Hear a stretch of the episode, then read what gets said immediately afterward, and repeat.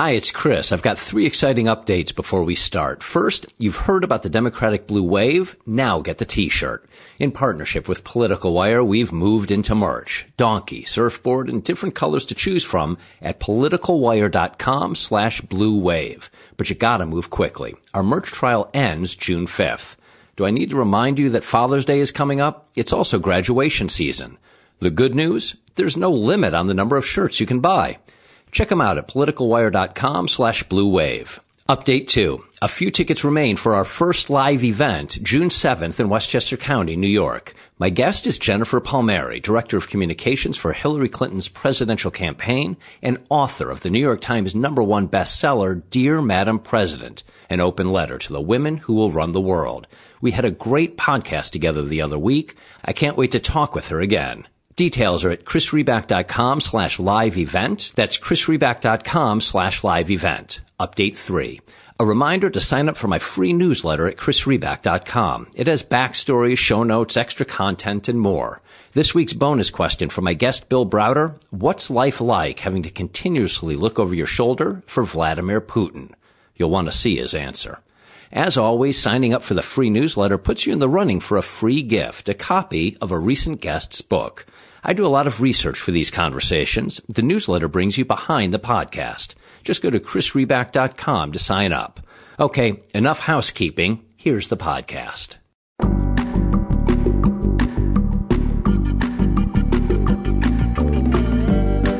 Instead of putting him in the emergency room, they put him in an isolation cell. He was chained to a bed, and eight riot guards with rubber batons beat him until he died. Sergei Magnitsky was 37 years old he left a wife and two children. I got the um, the news of his murder the morning of the um, 17th, and I've made it my life's work since then to get justice for Sergei Magnitsky. That was investor Bill Browder testifying before the U.S. Senate last year. If you know Browder's story already, you surely won't mind hearing it again. It's extraordinary. If you haven't heard it before, get ready. Bill Browder very well may be Vladimir Putin's public enemy number one. Why? Remember that Hillary Dirt Russia meeting that Don Jr., Jared Kushner, and Paul Manafort had with Russian lawyer Natalia Veselnitskaya in June 2016? The one the White House said was about Russian adoptions? As you'll hear, Russian adoptions is code for the Magnitsky Act legislation passed in 2012 that now blocks more than 40 Russian government officials and business people from entering the U.S., froze their U.S. bank accounts, and banned them from accessing U.S. banking systems. Bill Browder is the force behind the Magnitsky Act.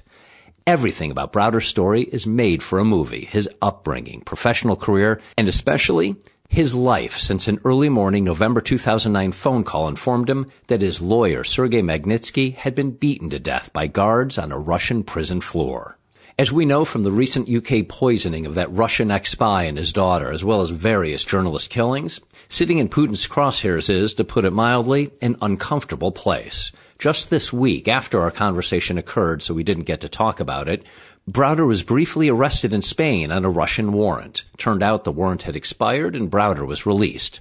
But the threat is always there. Before we begin, though, I want to remind you about our show's sponsor, the Cook Political Report. Primary season has arrived and midterm elections are around the corner. What can we expect? How's that blue wave? People who want to stay ahead of the curve turn to the Cook Political Report and with good reason. For 30 years, the report has nailed the nation's most important election outcomes and political trends. People who make it their business to know politics make it their business to subscribe to the Cook Political Report. Just go to cookpolitical.com to sign up. That's cookpolitical.com. Okay, that's it. Here's my conversation with Bill Browder. Bill, thanks for joining me. I appreciate your time. Great to be here. So, where are you calling me from, and uh, how conscious are you of your surroundings? Are are you always aware? Um, well, I, I have to I have to live a different life than um, most people who aren't the uh, number one enemy of Vladimir Putin.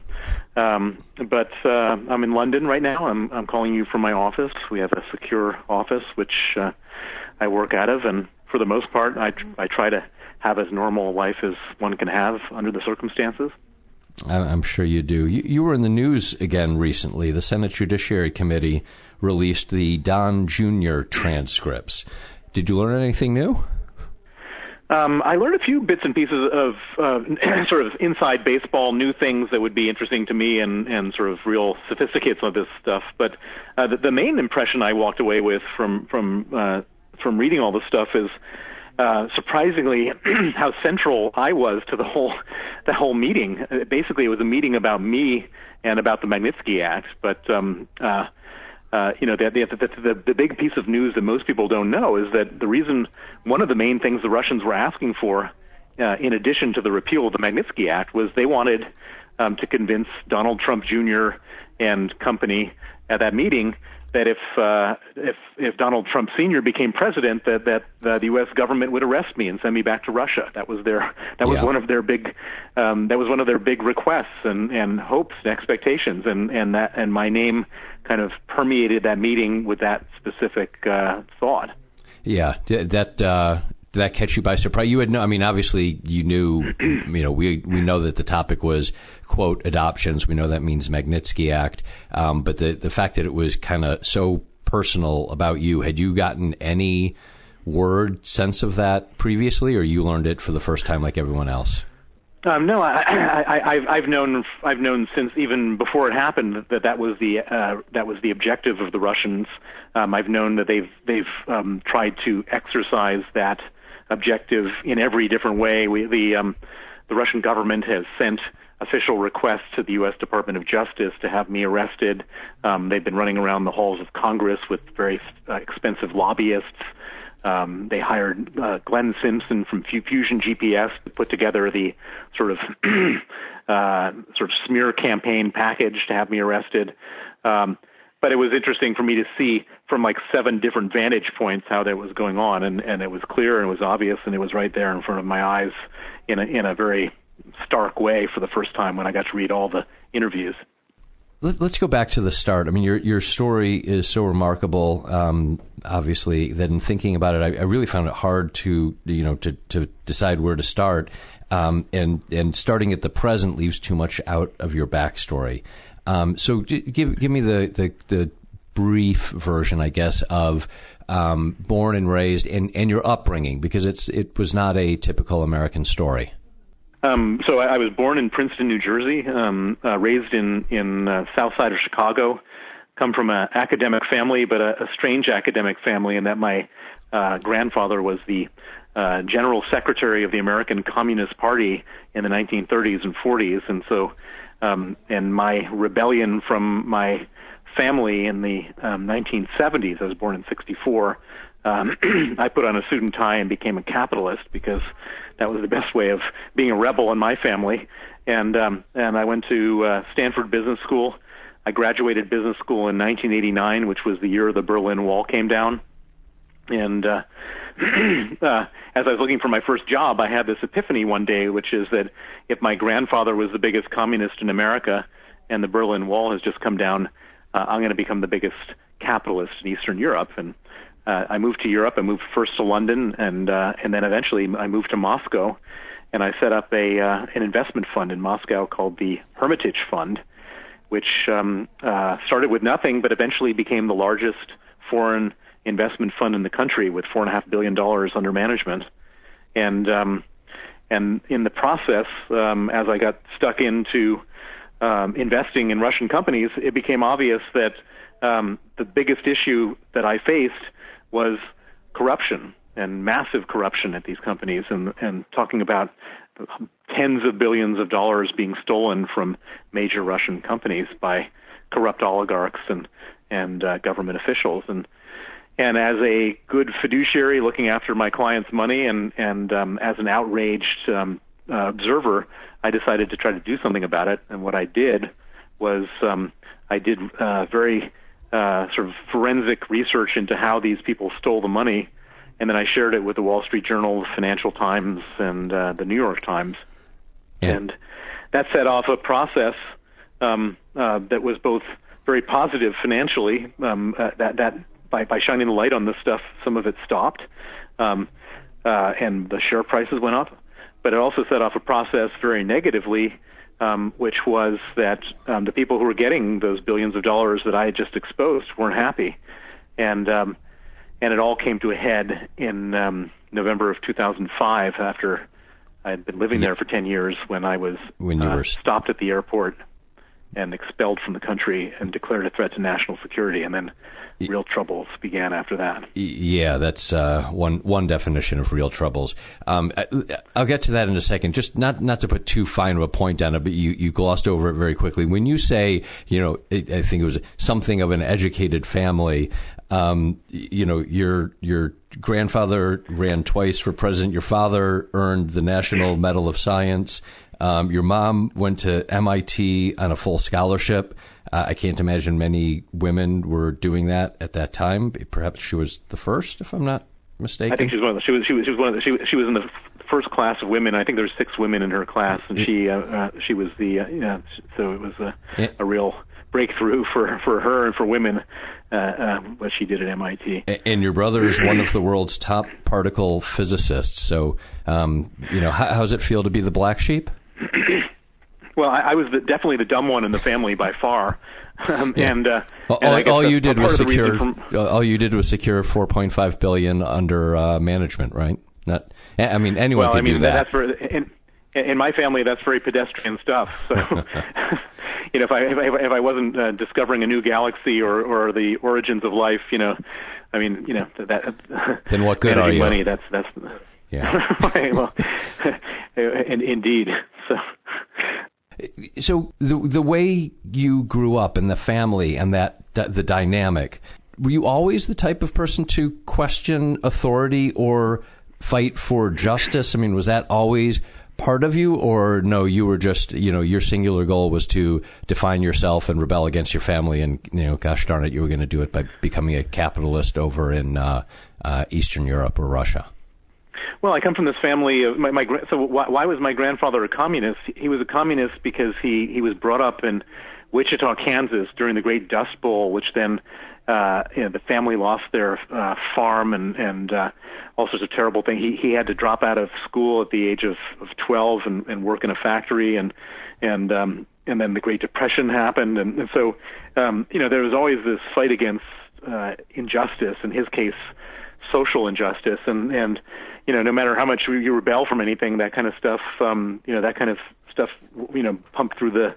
blood of our family and it's kind of stuff that people discussed at the dinner table and and uh and it's kind of stuff that that somehow ended up very prominently in my in my value system. And so it was really hard for me to uh, I couldn't go to Russia and just sit there and watch all this really dirty behavior going on without having some very deep emotional reaction, and my reaction was to try to fight it, which, of course, led to horrible things. But yeah people ask me, would, would I, would I, would I, uh, what would I have done differently? Hoping that I would say, well, I shouldn't have fought the corruption. But the answer is the only thing I could have done differently is just not gone to Russia, um, because uh, uh, um, I couldn't sit there and just be one of these guys like many who I saw out there who are just like perfectly happy to look the other way and watch gross crimes and, and horrible things being perpetrated without any without any reaction. Now, you, you indicated at the top of this conversation how Putin really is chasing you all over the globe. I mean, he's gotten Interpol involved. There have been um, obviously red notices, which you know the title of, of your book. Um, but when he took office, you were hopeful. You you were you were happy that he took office after Yeltsin, weren't you? I was so so so. Just to, to put put a little um, put you in the context, the um, the the uh, pro- before Putin, um, there was a president by the name of Yeltsin. A lot of people won't remember him, but he was this uh, guy who was the first president after the Soviet Union fell apart, and and he was not a um, standard politician. He was this very uh, jovial, big, fat, um, drunk man. Yeah. And um, and he he basically did a deal with the devil to get into power, which was he gave um, in, in order to get um, into power, he gave 22 oligarchs 40 percent of the country in exchange for them supporting him and using all of their resources to get him elected president. And to to, to put this into some perspective, um, everybody else was living in destitute poverty. So you had these guys with these multiple yachts and villas and private jets and 767s and all this kind of stuff, and uh, and then the average Russian was dying at the age of 58 because they couldn't get high blood pressure medication at the hospital because they don't have any money for medication at the hospital and and uh you know the guy who's teaching uh physics at at Moscow State University um has to spend most of his time driving around town um, picking up fares in in a sort of gypsy taxi and and the the person who is supposed to be administering the uh, hypertension medication at the hospital, the nurse is is is street walking to be to, as a prostitute to, to support her family, and so the, the whole situation was completely horrifying. And anybody who was there knew it, and and and I, along with everybody else, thought this is like just not right. These oligarchs shouldn't be owning and running and and and impoverishing the country. And so when Putin came in, he comes in. He's he's not fat. He's he's um, clean cut. He's not drunk he he's a he's a technocrat, or he seems to be. Speaks a bit of English, and he publicly announces that he's going to bring back you know, to bring bring an end to the chaos and bring back some normalcy to the country. And and uh, and there, there, there's nothing that I and everybody else who was there didn't want more than that was just the country to go back to normalcy. That's what he said he was going to do. It appeared as if he was going to do that. And, and the big mistake I made, and a lot of people make, made and make, is that Putin has this great capacity to not show anything on his face. Mm. He, he has no facial expressions. And so you can pretty much project onto Vladimir Putin anything you want and I projected onto him sort of the, the, the good intentions of his words. And so he he um he started being president and and for a bit of time he actually did behave like a a a, a president who was acting in the national interest. He sort of slashed the the complexity of the tax code and reformed various ministries and did stuff that looked quite good and also um, cracked down for a while on the oligarchs. And so it all kind of looked like it was going in in a, in a positive direction for a period of time. But then something happened which changed everything, which was Vladimir Putin arrested the richest oligarch in Russia, a guy named Michael Khodorkovsky. And um, once he arrested you, him, put him on. Right, he was the he was a pre, he was the CEO and, own, and majority shareholder of Yukos Oil Company. Yeah. He arrests him, puts him on trial, and then allows the television cameras to film the richest man in Russia, the most powerful man in Russia, on trial sitting in a cage. And that had a profound impact on the rest of the oligarchs um, who thought themselves they don't want to sit in a cage. And they went to Putin and said, What do we have to do to make sure we don't sit in a cage? And, and Putin said 50%. And that was the moment that Putin became the biggest oligarch in Russia. And, um, and that was the moment that um, uh, everything went really wrong in the country. What happened to you on November 13th of 2005, and then subsequently, how did you get to uh, Sergei Magnitsky? So uh, I was flying back to Russia after a weekend trip to London on November 13th, 2005. Um, I was um, uh, this, was like the 250th um, time I had entered the country. I was going back and forth all the time. Um, I went to the VIP lounge at Sheremetyevo 2 airport, which is the international airport in Moscow. I handed my passport. I sat down to wait for it to be processed. It should have been a two minute affair. An hour later, I'm still sitting there, and then all of a sudden, um, four heavily armed border guards burst into the um, into the uh, into the lounge. They grab me. Um, uh, they take me down to the detention center of the airport. They lock me up overnight. I don't know whether I'm being arrested or just or deported. I'm sitting there overnight, can't sleep. I'm getting more and more nervous. Uh, the next morning, uh, I, they, the, the flight out is is 11 a.m. At 9:30 a.m. They still haven't come for me. I'm pretty sure I'm going to be arrested. 10 o'clock, they're still not there. 10:30, they're not there. I'm at this point, adrenaline's pumping through my veins. I'm for 100%, I'm being arrested. Yeah. And then uh, at like 10 10:42, they finally grab me, put me onto the airplane, and deport me back to to London, which was like the the most the biggest relief I've ever had in my life that I wasn't going to Siberia. I was going to London. And so you, you get back to London, and you, first thing you do is um, what, what you, is it is it secure the people in Hermitage uh, and simultaneously secure the money of your clients? So, so uh, uh you know, kicking me out is is pretty harsh for a guy whose job it is to manage Russian money. But I understood that that that that, that you know, when the Russians turn on you, that that that's a pretty mild sanction. And so I looked and said, what what else can they do to me? They could arrest my people, take hostages, or they could seize all the money we have invested in the country. And so the first thing I did was I, I did an emergency evacuation of my entire staff and their family. And then after I got everybody safely out, then we sat down and we said we need to liquidate our portfolio so these guys can't seize the assets. And we quickly and quietly did that. And we successfully got everybody and everything out of the country. And um, the only thing I kept in Russia was a small office, a rental office, and I had one secretary there and um and in case ever the problems blew over and I could reestablish myself and and then I moved on to become an investor in other places thinking that that was the end of a dramatic and interesting story. Maybe one day I'll write a book about it I said to myself and and moved on to other things. It turned out that um while I was moving on to other things they were just getting around to really going after me. And um on June 4th 2007 about 18 months after I was expelled from the country um 25 police officers uh, from the Moscow Interior Ministry raid my office, and 25 more officers raid the office of an American law firm that we used called Firestone Duncan. And they um, uh, were specifically looking for the stamped seals and certificates for our investment holding companies. They found all that stuff uh, at the law firm's office. Uh, they grabbed those documents, um, and then a couple, uh, about two months, three, two, three months later, we discovered those documents had been used fraudulently re-register our, our companies out of our name into the name of a guy who had been convicted of murder and let out of jail early by the police specifically to put his name on these documents.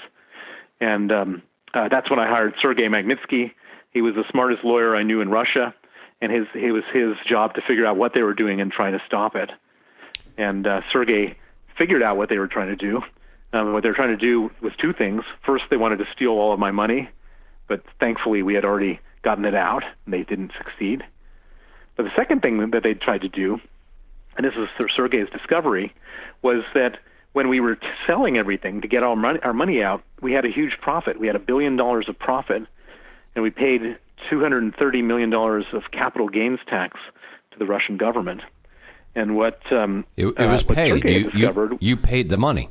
You we, paid the tax. We paid the money in the we paid the money in the previous year. And so what Sergey discovered, and this is the most outstanding, unbelievable, cynical thing you can imagine.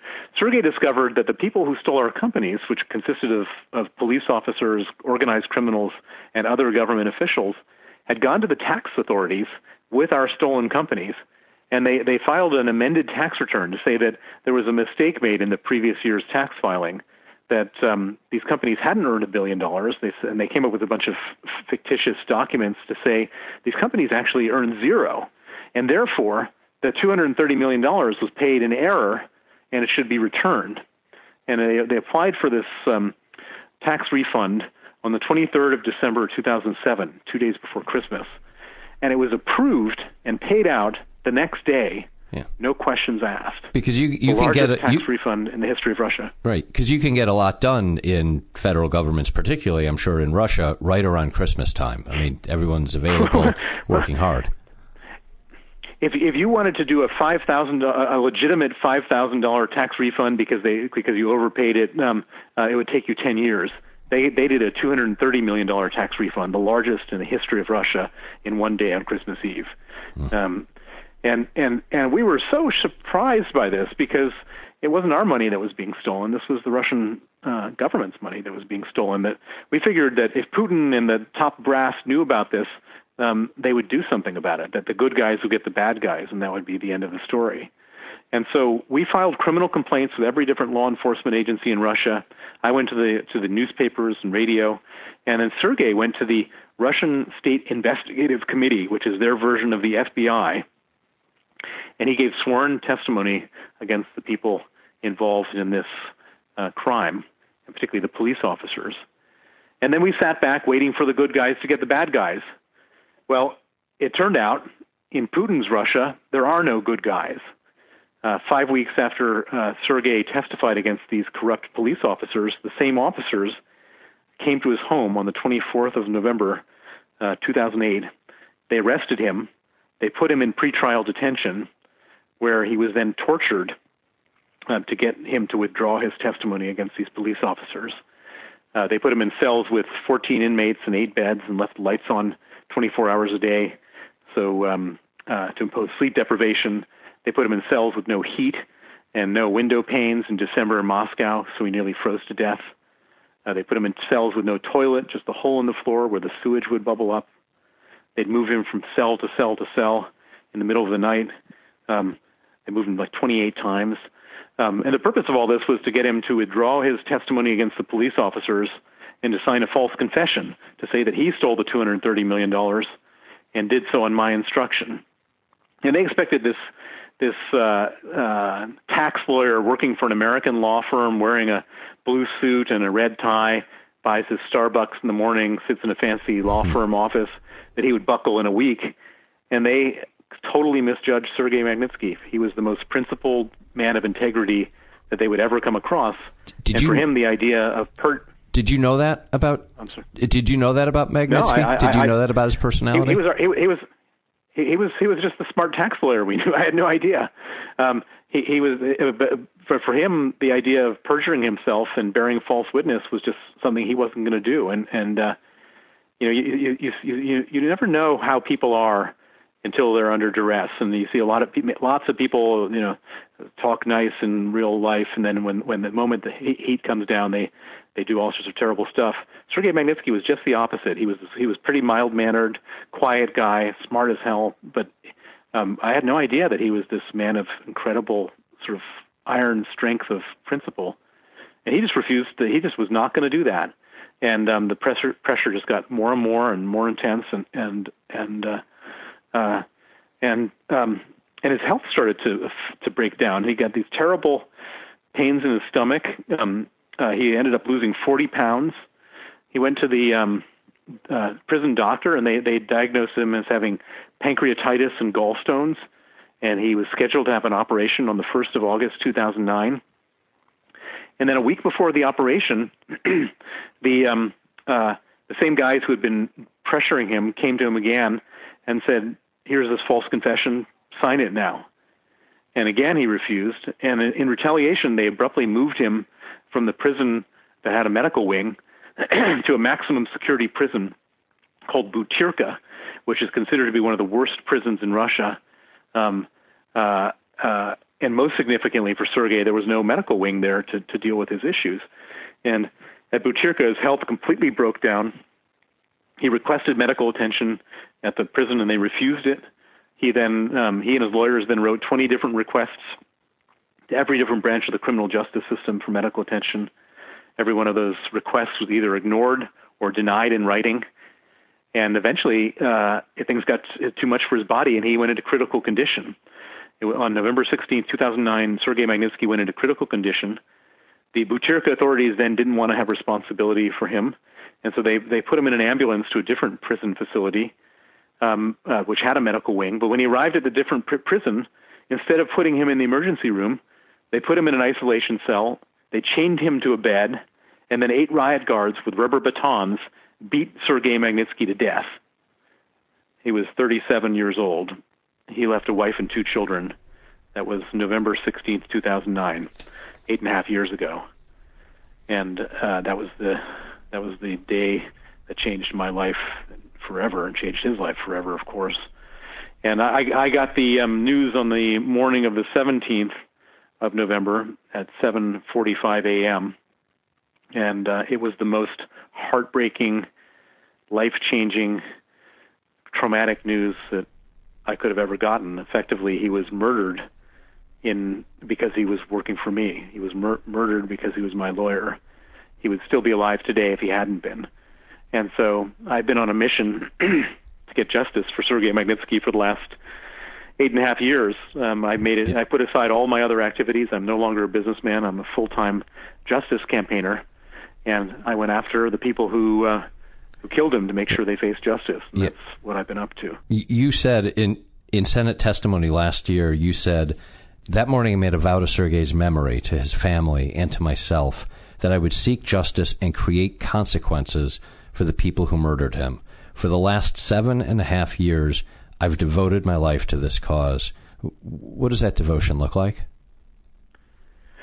Well, um, I, I thought that, that the Russians would actually give some justice to this story for one simple reason, because Sergei had, had, before they killed him, and written it all down. He wrote down in the form of 450 complaints he filed in his 358 days in detention. Everything that they did to him, who did what to him, where, how, when, and, and why. And he would take once a month. He would take this this stack of handwritten complaints and give them to his lawyer, and his lawyer would then file them. And and most of the time, almost all the time, they would be ignored. Occasionally, they'd be rejected. But I got copies of every single one of those complaints, and because of that, we have the most granular, well documented uh, uh, tale of human rights abuse that's come out of Russia in the last 35 years. And because of that, um, I figured that the Russians would have to um, prosecute at least some of the mid-level people or low-level people who were involved. Um, but that didn't happen. The Russians circled the wagons. Uh, the Russian uh, Putin got involved personally, and and they he personally exonerated every single person involved in the false arrest, torture, and murder of Sergei Magnitsky. Um, uh, he gave some of them state honors and promotions. Hmm. And so it became clear to me that, we, that if I was going to get justice for Sergei Magnitsky, I was going to have to do it outside of Russia. and so I embarked on this campaign to get justice, which led to um, the U.S. Congress. And I, I had a, an opportunity to meet with um, uh, Maryland Senator Benjamin Cardin, who's a Democrat, and and uh, Arizona Senator John McCain, a Republican. And I told them the story of Sergei Magnitsky, and I said, "Can we ban the visas and freeze the assets of the people who killed him? It may not be perfect justice, but it's it's this is something they care about because this they they killed him for money, and they don't keep their money in Russia." And these two senators uh, said yes, and that that's what became the Magnitsky Act. And um, the Magnitsky Act didn't just apply to Sergei Magnitsky; it applied to all other human rights abusers in Russia, and um, uh, and it got traction. It got real traction in in, in November of, of 2010. I'm sorry, of November 2012. Um, yeah. I went for vote and passed 92 to four in the Senate. It passed 89 percent of the House of Representatives and on December 14, 2012, President Obama signed the Magnitsky Act into law, and Putin just went crazy. This was that we found the Achilles heel of the Putin regime. This is what they care about. They care about their money, and and we found it, and it, and he just went out of his mind. And, and the retaliation, of course, was uh, to stop American adoptions of Russian kids. So, so and it, quite extraordinary because the adoption of these of of of Russia, the, the, the, the Russians didn't put the healthy orphans up for adoption. They only put the unhealthy ones, the ones who have have uh, Down syndrome, HIV, and fetal alcohol syndrome, and all sorts of other stuff. And Americans would come with open hearts and open arms and take these children who wouldn't sub- survive. Many of them wouldn't survive life in the or- orphanage with their medical conditions. And Americans would come to Russia and take these these sick children back to America and, and nurse them to health and and uh, and so effectively by Putin banning the adoption of of orphans by American families, he was he was sentencing his orphans to death to retaliate against um, the Americans' um, policy and and uh, sanctions against his corrupt officials, which shows you how completely desperate and, and um, horrified he was by the Magnitsky Act. The other thing which which um, Putin did was um, he put Sergei Magnitsky on trial. Three years after Sergei was murdered by the regime, he was put on trial in the first ever trial against a dead man in the history of Russia. Mm. And I was put on trial as his co defendant. Um, and we were both found guilty. Um, Sergei, they couldn't do anything more than killing him. They sentenced me to nine years in prison in absentia in Russia. And you haven't stopped the, with the U.S. Um, how many countries now have uh, Magnitsky Acts? So um, we took this on, on the road and made and want to make this uh, a, a global piece of legislation. And so so far we have seven countries. Uh, first it was the U.S., uh, then Canada, United Kingdom, um, Estonia, Latvia, Lithuania, um, uh, Gibraltar, the little island off the coast of Spain, and I got seven more countries lined up for this year. I'm, I'm working on on Holland, on on Denmark, Sweden, France, uh, Australia, South Africa, and Ukraine.